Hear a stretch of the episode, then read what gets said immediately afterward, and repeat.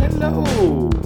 Welcome to episode 178 of the Fuel Hotel Marketing Podcast. I'm your host, Stuart Butler, and I'm joined today with Pete DeMayo. Hello, hello, hello out there. You've only said hello to three of our audience members. You're going to have Hello, to say hello, it. To... hello, hello, hello, hello. All right, we'll just pretend you What? did that for like another 10 bazillion times. In this episode, Pete says hello to everybody. Join next And we're also joined with Phil Fariska. Welcome back, all you honorary fueligans. See, that's how you do it, Pete. You just you just generically talk to all of them at once. You don't address them individually. Yeah. This isn't Clubhouse. Come on. I'll try again. Okay. And rounding out the Fueligan crew today is Melissa Kavanaugh. Howdy ho. Melissa, this is this is another Melissa episode. Our audience gets excited because they know it's going to be packed full of data and metrics and all kinds of fun analytical things. Or they run away and just fast forward to the next episode. Maybe, but let's hope not. Hmm. So you want That's not what the data shows. It isn't. You're exactly right. The, the analytics would suggest that people like the analytics. Uh, you want to give us a little tease of what you what we're talking about today, Melissa? well, we are talking about Google Analytics goals for hotel websites. Uh, and it is not called you should have more goals set up in Google Analytics, at least 20 of them. That is not the title of this. It is Yeah. just the three most important Google Analytics goals. okay, we'll dig into those. Sounds like it's going to be a shortish episode, huh, Melissa? And they should take no more than five minutes. Okay, I'm, I'm thinking an hour into this, we might we might have to apologize.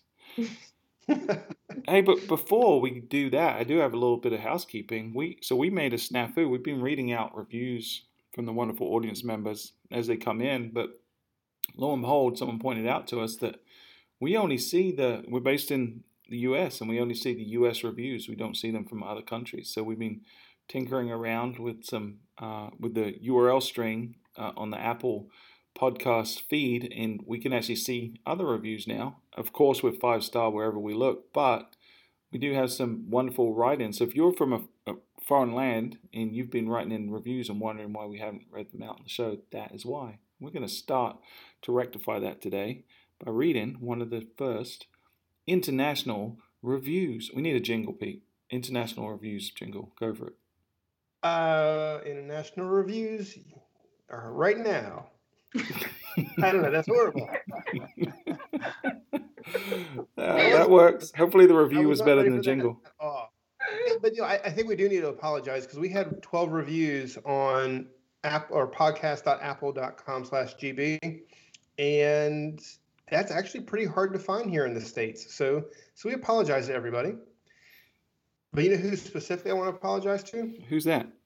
Golden Balls T. Because he said, and this is a, he goes, serious pod, uh, podcast with crack. Is that how you say that, Stuart? Sure, go for it. Okay. Yes. As the owner of the only motel in Northern Ireland, I love listening to these guys. It's fun to hear Pete say, How's it going? or What about you? with a Northern Ireland accent. Your, your best always fresh, informative, and topical, especially during the COVID nineteen. Keep up the good work, and hope you, st- you hope to see you in Northern Ireland soon for Away Day podcast. Yeah, That's we should- from Terry in Inskin, Inskin, Northern Ireland. And I looked that up because I actually dated a girl in Derry, and they're about an hour and a half away from each other. how about that? Yeah, small world. Well, you should So have I read that whole review in, in the Northern Ireland or the Southern Ireland accent. You were blending the two right there, so it was kind of interesting. that's a little Australian. I always like to throw that into. Yeah, yeah, good So, job. But anyway, so I apologize for for butchering your beautiful language, and I apologize for not reading your your feedback until today because you left that for us in October of last year. Wow, yeah, there's a lot of those. So we'll, we'll be sprinkling those in. But if you if you want to go ahead and leave a review, that would really help us. It helps other people find the show and spread the love as well. So we would really really appreciate it. Um, but let's keep moving on with the show, shall we? Let's pretend that never happened. That travesty of a jingle and an accent and and a snafu, or this trifecta of um, of mishaps, I guess. But this is not going to be a mishap, I know for sure, as we go and see what's going on in the newsaroos. All right. Well, since I already took a stab at a jingle, we'll just jump right in. If that's cool No, false, unacceptable.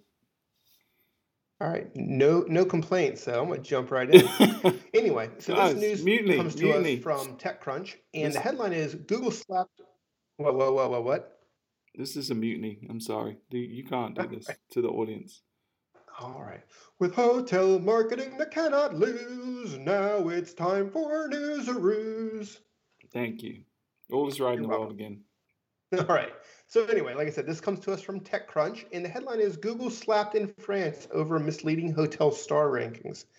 So this is a really interesting one, but more or less the, the summary is Google had to pay a 1.1 million euro fine for misleading star rankings for hotels specifically in France.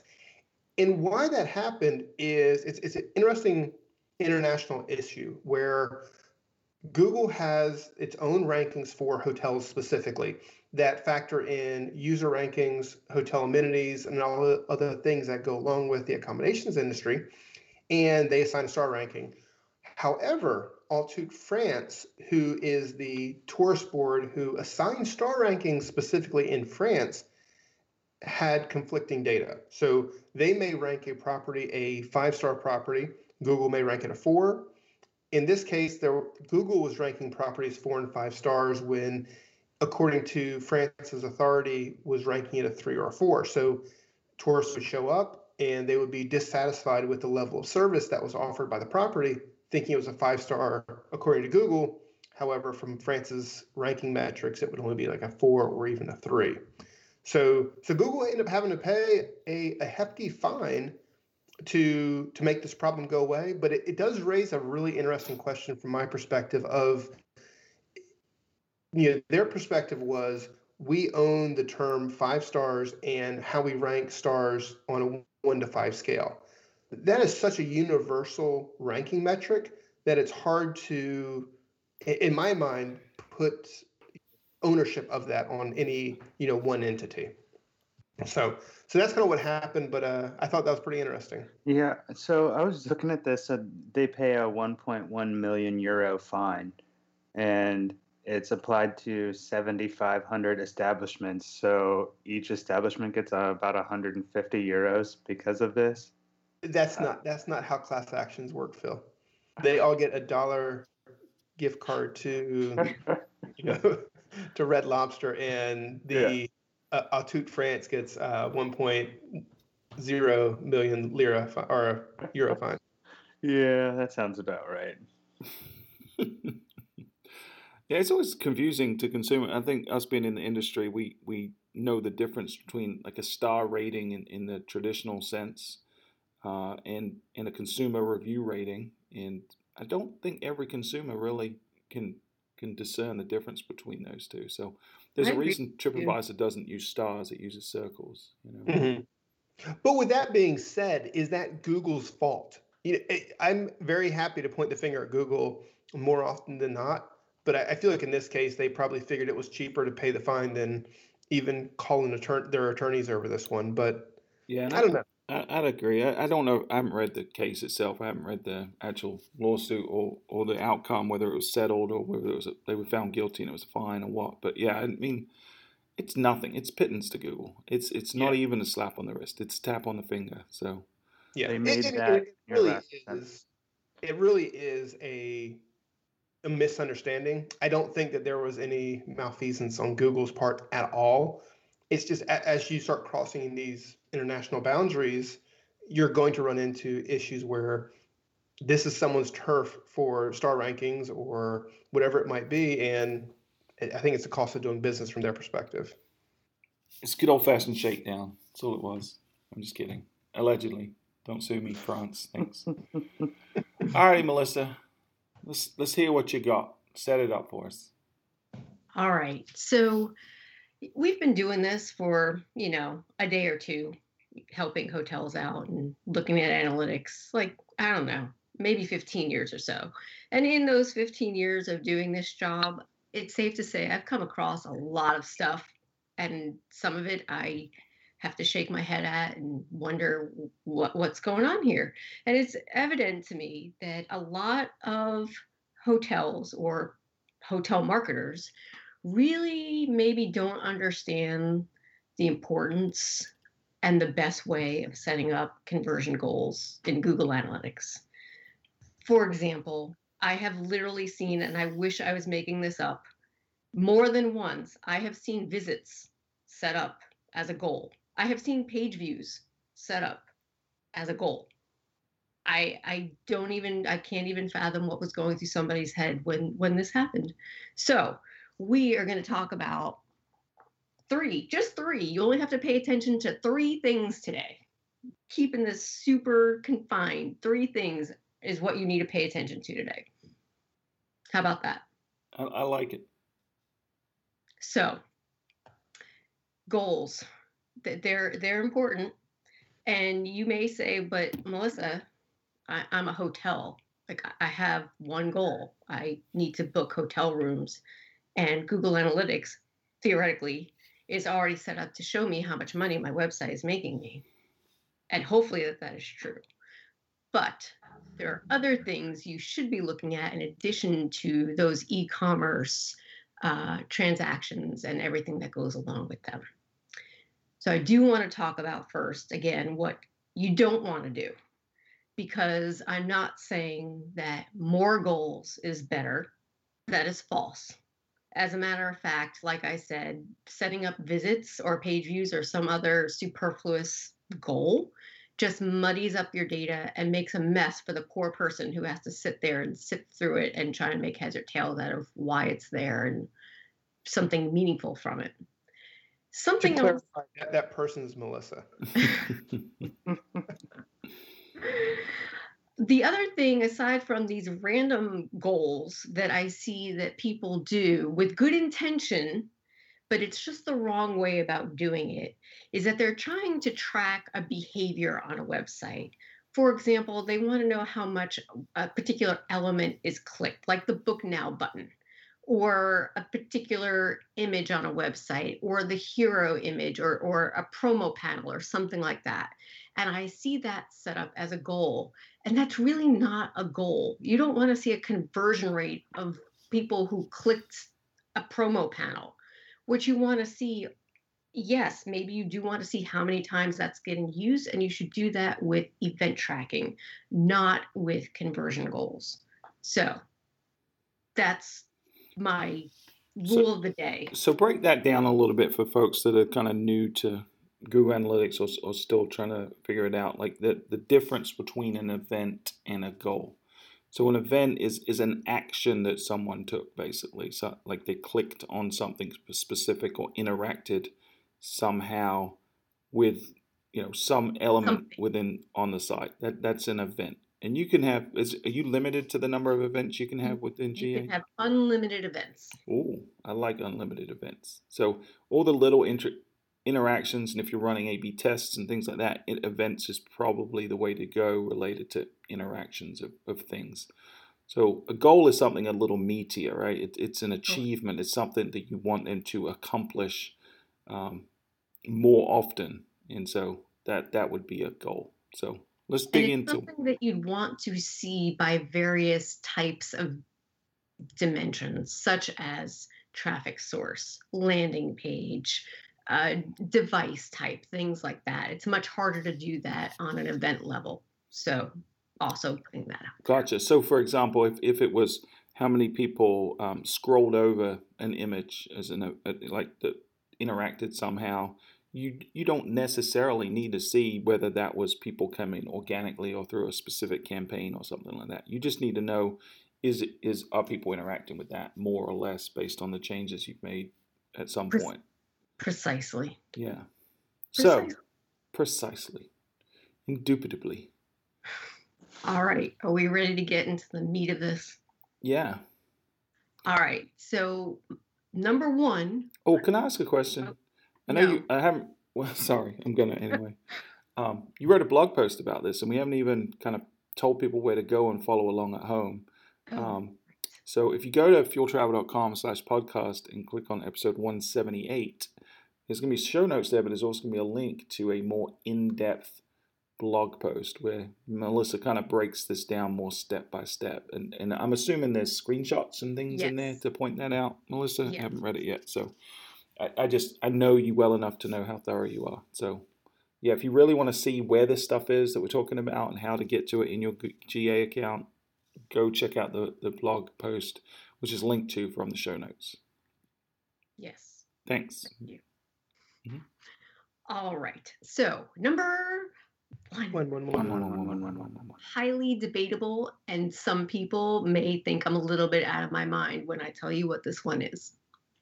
And that is to set up a goal for bookings. What? Why would you set up a goal for bookings when you're already tracking bookings? We have There- conversions, right? We have the revenue. Why do we need this, Melissa?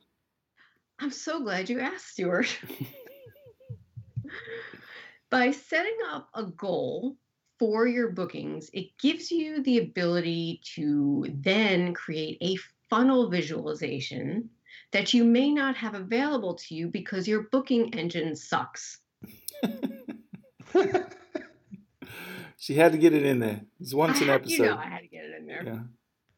You may be lucky in that maybe you are using one of the few booking engines that does enable enhanced e-commerce tracking in Google Analytics and you could actually see in your enhanced e-commerce reports a funnel where you're looking at a quote unquote a shopping cart or a shopping funnel but I'm gonna put it out there that probably more people than not listening to this right now don't have the ability to do that. So, what I recommend is setting up a goal where you then can create a funnel, which would show you the number of people that entered your booking engine, made it to the payment page, and then actually booked a room. And you can see the fallout of each one of those steps if you set up your conversion funnel properly from this goal. What? Mind blown.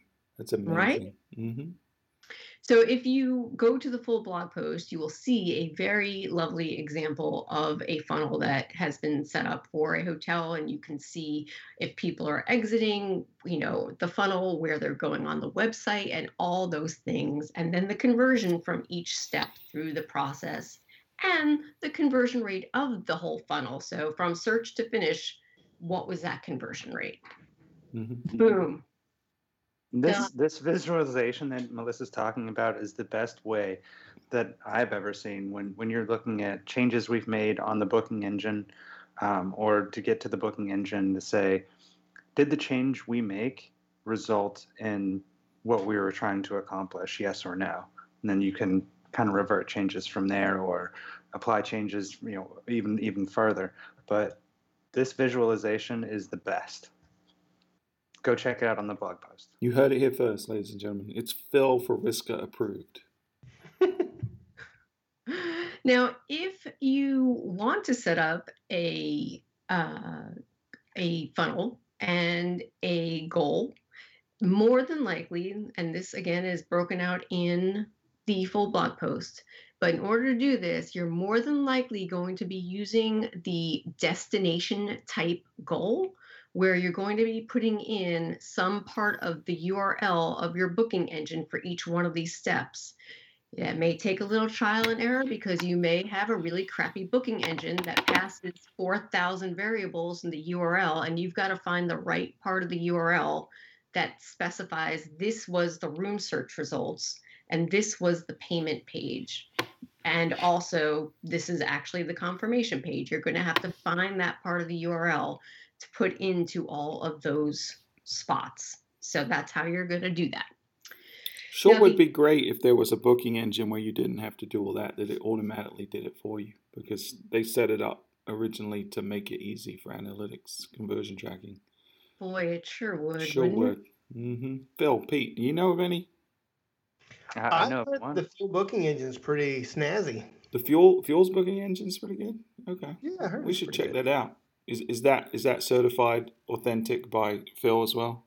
Is it approved? Phil Fariska It approved. is it is the official booking engine of my approvals. Oh wow! It should be the official booking engine of this podcast too. Really.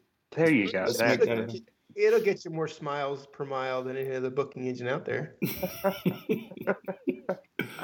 you're nothing if you're not cheesy, Pete. I love it. Thank you very much. You're welcome. All right, Melissa. Sorry So for the- derail. One other reason to set up a booking goal is because it can also work as checks and balances for your e commerce tracking. And let me just tell you that I'm reminded of one of my very old, old, old, old, and I actually mean by age clients who one day said to me in the lobby of Fuel, Melissa, sometimes things just don't work. And that is true. Sometimes things break for no apparent reason. You don't know why, but sometimes things don't work. And just having this checks and balances to say, okay, here's what my revenue is showing, here's what my e commerce bookings say, and then here's what my goal says. Are they pretty darn close? Yes. Great. That is awesome. Let's move on with life. And we, we had an issue recently with a client where that was the case, where there was certain um, code wasn't getting triggered on the confirmation page every time, or, or someone was refreshing it and it was it was creating quite a snafu. That had you not had this set up, it would have been hard to diagnose the problem. So Yes. yeah, e- even we, even the great fuel and their official booking engine, the fuel booking engine, even sometimes have snafus because you know you put third party code on things and sometimes it gets wonky. So always good to have a check and balance. Sometimes things get wonky. hmm Also going on my tombstone. I was just about to say that. Is that going to be on your tombstone as well? I am gonna have. I'm gonna go into the the the, the, the world record history of biggest tombstones. That's my goal. I see- See, I always envision it being said at your uh, funeral pile as we push you out like Viking style on a boat of burning buttons. Oh my god, that is so perfect, Pete.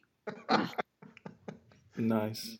death goals, fantastic. Yeah. Did you set up your Google Analytics death goals? Oh, okay, we're moving on to the next Yeah. number. Well, we said it was going to be a short episode. We lied. We're going to derail it every five minutes so that it stretches it to an hour. Are we ready to go on to number? Two, now, Stuart's going to fight me on this one. Mm-hmm. Number two for me is a goal that tracks entrances to the booking engine. Discuss. Fight. Discuss. I'm in Melissa's corner on this one. I right. agree. Well, state your case, and then I'll. I'll My case is that not all traffic is created equally. Mm-hmm. And by having this specific goal that you can quickly see in a Google Analytics report, which also, if you go to the full blog post, you can see an example of this, is it's such a time saver from somebody like me who has to analyze the data so that you can see what sources of traffic or landing page or device type or fill in you know a thousand other dimensions. What what's getting people to the booking engine versus what's mm-hmm. not and once you figure that out these are never this is never an end statement it's then what's next why is this happening and what can i do about it or what should i not do about it because this is pr- maybe projected behavior from this type of traffic Okay. I hear you. I don't disagree with you, but I see the world slightly different. Like to me, it's better to have the goal being the the conversion, the booking, and having this as one of the steps in the conversion funnel. And and the reason I say that is, you know, generally speaking, we assume that if we get more people from step 1 to step 2 in a funnel, we did a better job. But there's there's there's situations out there where sometimes that's not the case. Sometimes, you know, you can end up with more bookings even though fewer people got to the second step by qualifying people. You know, in um, Flip.to's discovery platform is a great example of that. You know, what they do is they install the um, an introduction at the beginning of the booking process. So rather than someone just jumping straight into entering dates, they'll ask them when they're thinking of staying like a, a, a, season or this weekend or something like that. And then they'll ask them for an email address. And what we've seen is the people that bail at that point is greater than the people that would bail typically, but ultimately they end up with more bookings. And so, you know, I, I think you could argue that knowing whether or not people get to the booking engine doesn't really give you the full picture of whether or not they're a qualified person in the first place. So that's that's I why I see it a little different. I hear you. And I uh, raise you 20. I'm going to counter that offer. Okay. In the example that you just provided, all things are created equal. All sources are created equally. If you're on the front end of the site, no matter what source you came from, you're going to be served this, you know, intermediary step mm-hmm. that will or will not prevent you from going forward. So it's still apples to apples looking at conversion rate of getting people into the booking engine. Yeah, but just because you get more people that ultimately aren't going to book or are going to book through one step doesn't necessarily make a difference. Um, but I like to look at this more by you know, when we're breaking it down by channel. So, what channel is getting people to the booking engine better than another? What can we do from, you know, say, you know, paid search is getting people to the booking engine more often than organic search.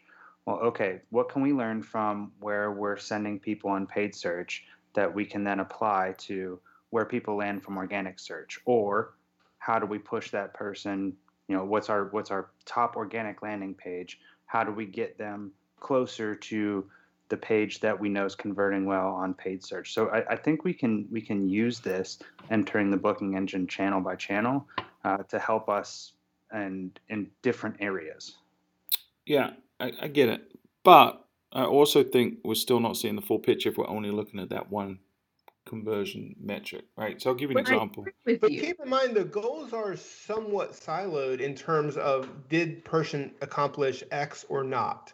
You know, we have a lot of clients who have more complex properties. You know, in one example, they are a golf packager, and if you talk to the people at the phone in the phones group, almost half of the calls they get are customer service calls versus reservation calls. And it's the same way on the website many times where you have someone going to the website who may have already made a booking and are going through that process. To me, this is a great way to kind of segregate people who are on the customer service journey or very early in the booking process versus the people who get to actually into the booking engine. And then I can optimize moving people from the website front end into the booking engine process and from the booking process in through the conversion. Yeah. So let me give you an example where where I think it may fall apart a little bit. So say I had some ads running on um, cheapcheaphotels.com, okay? or maybe it's cheap cheap cheap cheaphotels.com. And you know, I said and, and I'm running a, a, a campaign there and it sends me a bunch of traffic and almost everyone that comes from that site enters my booking engine. If I'm just looking at in isolation at that goal, that's yes. going to tell me that that's a phenomenal thing and I should keep doing it. And and so my argument is, well, you have to look at the in conjunction with the ultimate yes, goal, right? That is, is, a great segue, Stuart. Mm. because this isn't a one step thing. There is a part two of this. Oh, I felt like you you duped me here. I feel like I'm in a courtroom and you just threw you brought up some magical imaginary new um, person that's going to rip yeah. me apart. Yeah. Did you think did you think Melissa Caveat would have anything less? No, I should have known. So in both the podcast notes and the full blog post, you will see yet another awesome graph of things because step two of this is that I also recommend coupling this with setting up a segment of these same people. So you have a segment of people who got to the booking engine. And when you apply that segment to your, you know, channel grouping report, now you can see a conversion rate of people who got to the booking engine and how well they converted. And then you have a full picture. You have a before and an after. So you duped me. You duped me. You were acting like this this goal metric was all that mattered. It was the be all end all, and it wasn't. So I agree with you 100%. So, yes, a hundred, nothing, first of all, nothing ever in analytics should ever be a standalone thing. Except ever. for bounce rate, because that Yes. is, is the best metric that's ever existed. Yeah, if you just look at that, you can just go home for the day. You're good. Yeah, once you know your bounce rate, I mean, nothing else matters. So, so uh, I mean, that tells you all you need to know about every consumer ever. Yeah. Not, not there's no misinterpreting that number. Not at all. No. We are totally derailing this conversation. Yes. Anywho, my point is that yes, you first you have your your goal of people who got into the booking engine. You create a segment of those people, and then you can see what they did before and after. So in the example, again, go see the full blog post.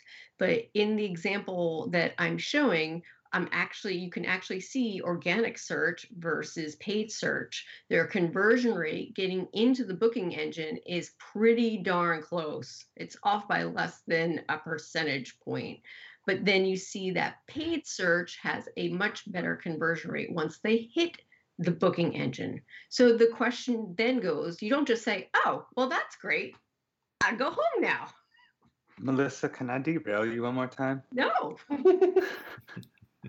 So doesn't this change in terms of attribution models associated with paid search and what's being used in Google Analytics?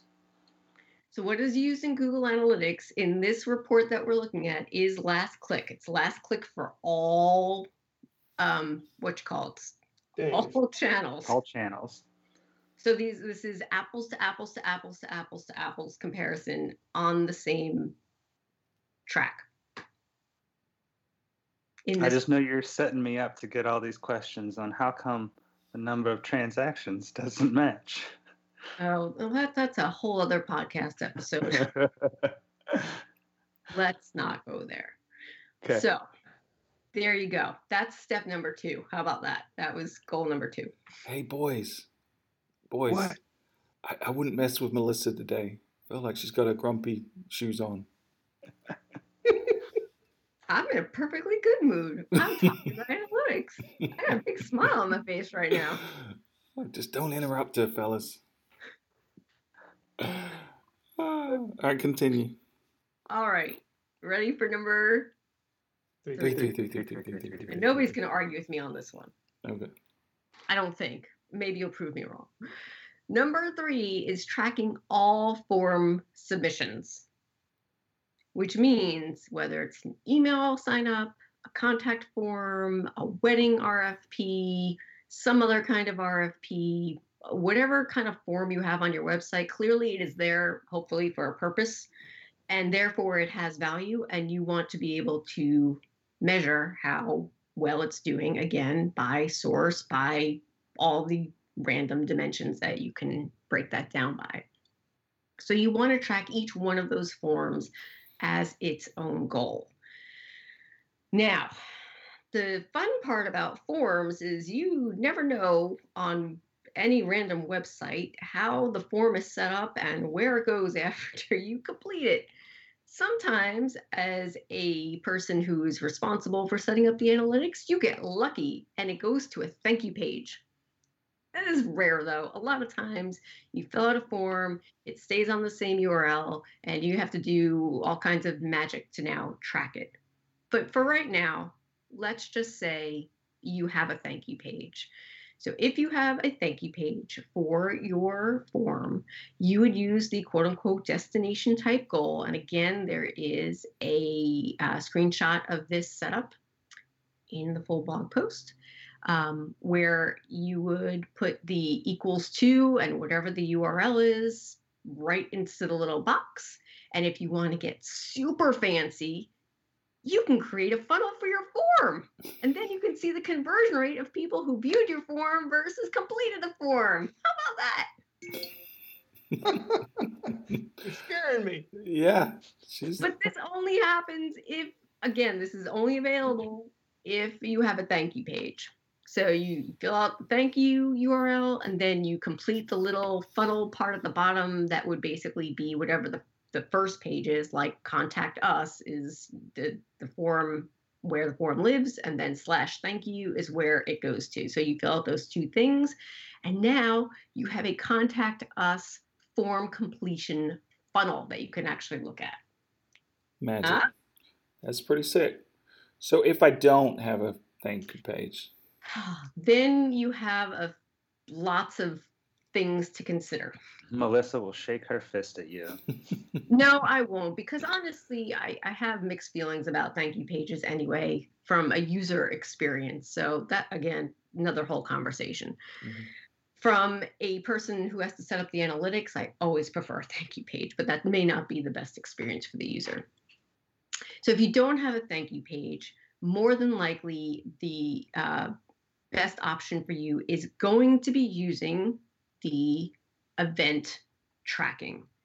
Um, even after yes, after we said events are used for other things, but in this case, you would set up an event to track the form, and then you set up a goal based on the information you're passing through on the event. So, again, depending on how your website is set up, if you have Google Tag Manager, this may be a lot easier for you to do yourself. If you don't have Tag Manager, you may require a developer to pass a little snippet of code that passes the event information. And when I'm saying event information, there are three things that have to be passed. It is the category, the action, and the label. Those are the three fields of an event that have to be passed to Google Analytics for you to track an event. Um, so what I recommend when you're using events for forms, all of your forms should have the same quote unquote category. That's like the highest level in the hierarchy of events. It should all just be form or form submission or form, something that says form in it. So you know that this category has to do with forms. And then the action is submit or complete or something like that. And then the label, which is you know the the lowest level of the hierarchy is the actual form. So it's email or contact or wedding or whatever the case might be. And then if you want to get super fancy, you might have sort of multiple locations for your newsletter because you might have an email pop up and you might have another location in the footer of your website and you might have an actual dedicated newsletter page. And in that case, I recommend the for the event label being email dash pop up, email dash footer, email dash page, whatever the case might be. Then you go into your goals, assuming you've got your event set up correctly. You would set up your goal with the event, and your event label begins with email or begins with contact or begins with wedding. And now you have a goal for your form submission based on an event. And that's also where you want to make sure you're working with your dev team when you're building out a site or updates and whatnot, because a lot of the stuff where you're either you know showing a thank you message or redirecting the user to a thank you page is all pretty simple but you want to think about this stuff in advance so it doesn't doesn't come as a shock to you or the developer or anybody else as you're you know balancing that balance of user experience and analytics tracking exactly and the downside to this um, is that you literally cannot create a funnel. I don't know why Google Analytics is set up like this because this really ticks me off. You should be able to create a funnel based on labels. You should be able to do that, but it does not. This functionality literally does not exist within this goal type. So all you get to do is you get a submission. That's it. No fancy funnel here. Boo.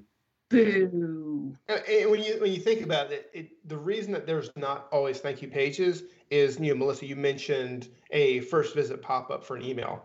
If someone goes to your website, they entered their email address, they want to get deals on a pop up, and you direct them to a thank you page, is that thank you page the next best step in the conversion funnel, or is it simply that form going away? And that's that balancing act that you have to work with your dev team and you know, your marketing team to make sure you get right. Good point, exactly, Pete. So those are the three things. Those are the three most important. I, I like it. So, Melissa, you, you talked a, a lot about um, destination based goals today. So, what, what are the other types of goals that folks can set up? And could you give examples of those? No. Like beach destinations or mountain destinations, things like that. Do you want me to raise that question?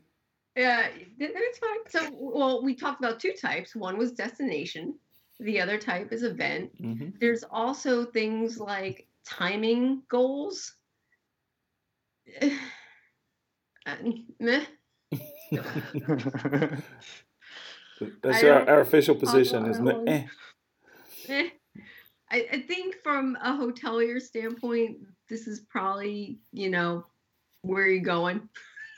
Just keep these two. Because again, more does not mean better. Just saying. Yeah. I don't know what a time goal is going to tell you. Is your goal to keep somebody on your website for an hour? Because I, I I don't think that's a good goal. I don't know. Just saying. So, uh, you know, it wouldn't be a complete Melissa episode without a list of caveats. Go for it. I only have two. Okay. Caveat one, one, one, Caveat. one, one, one, one, one, one, Number one, one, one, one, one. Oh, in all of these goal scenarios, you may find that your numbers are not exactly accurate. As with anything in analytics, it's never exactly accurate, but more so with goals. You may, especially if you're looking at your booking goals, you may find that those numbers, so your um, your goal number and your transaction number, may not be exactly the same. And there's a very good reason why you may find a hopefully it's only a small discrepancy between the two. And that is that in Google Analytics, a goal will only count once per session. I'm going to repeat that. A goal conversion in Google Analytics counts only once per session. So if you have a person going through your website and they book two rooms, it's only going to count one it counts as one conversion in the same session. So you're going to find these little differences. And even with a form submission, you know, people, whatever, for whatever reason, they may submit an email sign up more than once. Because, because, because people, human So, error, it happens. So if, if I go to a site, I get a first visit pop up. I'm like, yeah, man, send me some information. I hit submit, and then I book. You laughing? Yeah, man. Yeah, man, give me that information. That's what they're going to say. So my, my point is, Melissa, will those because you have multiple goals set up, one for form submissions and one for conversions or bookings. How does that do they impact impact each other in any way? They do not.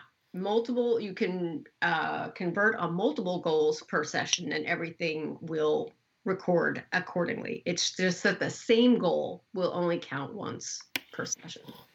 And how long does a session last? By default, it is up to there are 30 minutes of inactivity. That doesn't mean it times out after 30 minutes. It means that if there's 30 minutes of inactivity and then like you click again, you're now another session.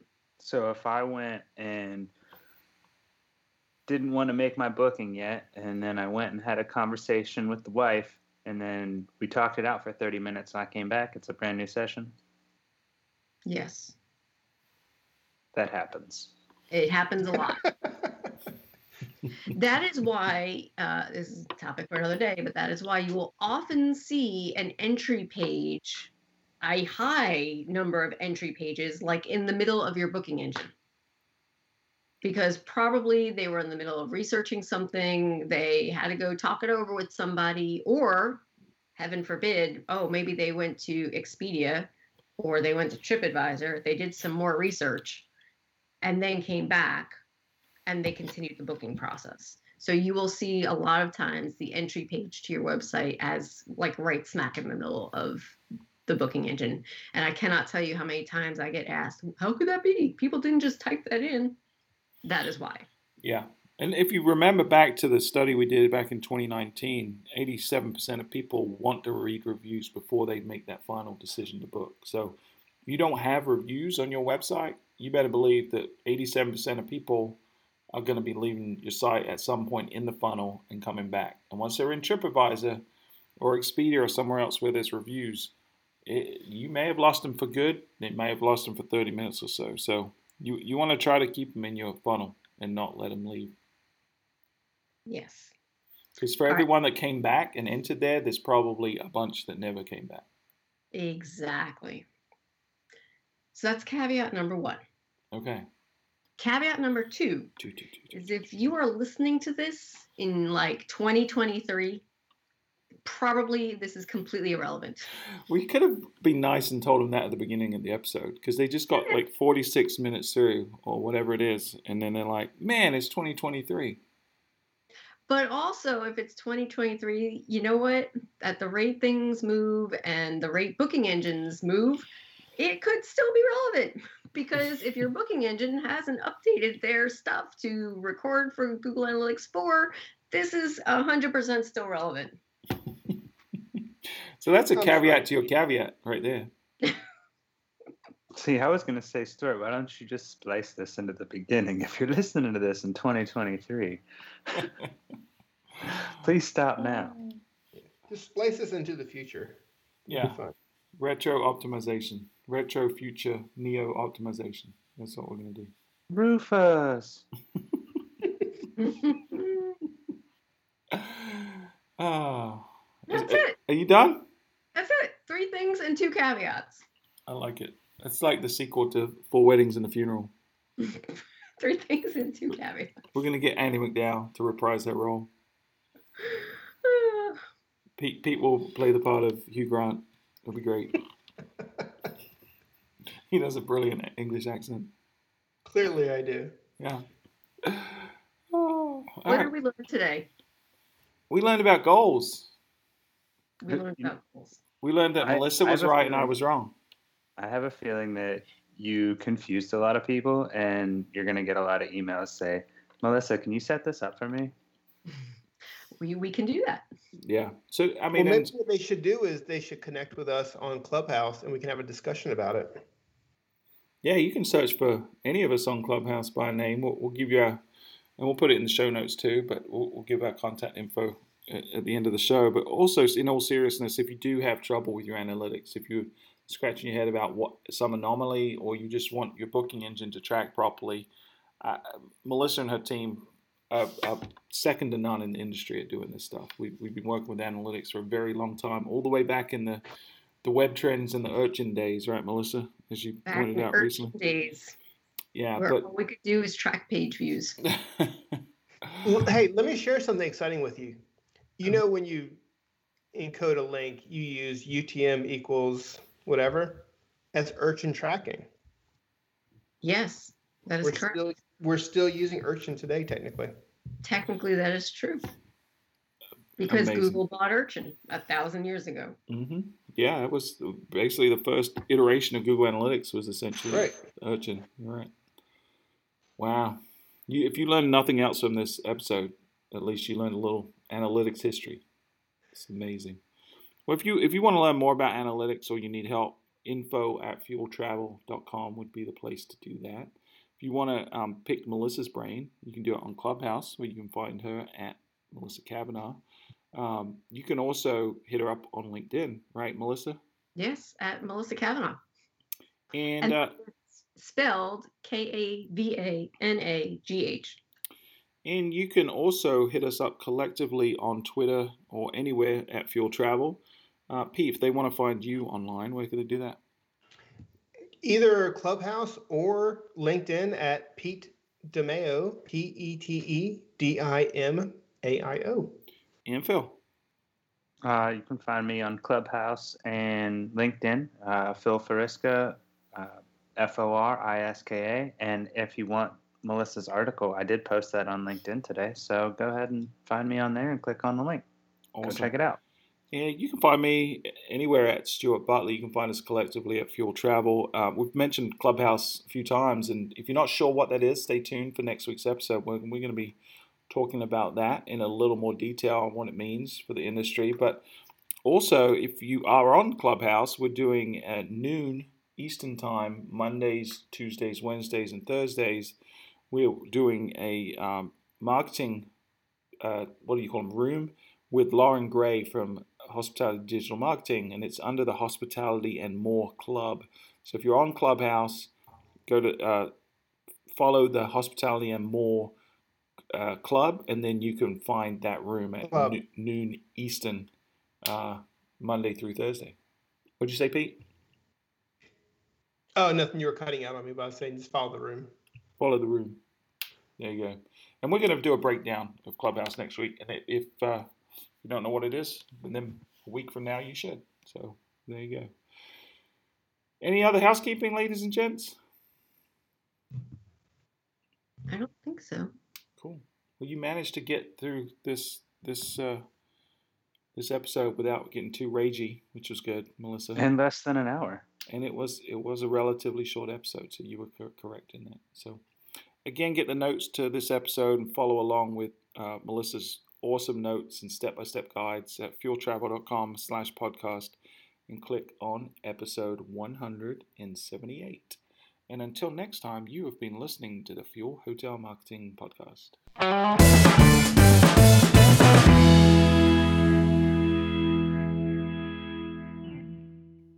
Uh, you're looking at three things. When was the last time we only had to talk about three things? This should be a short episode, Ella.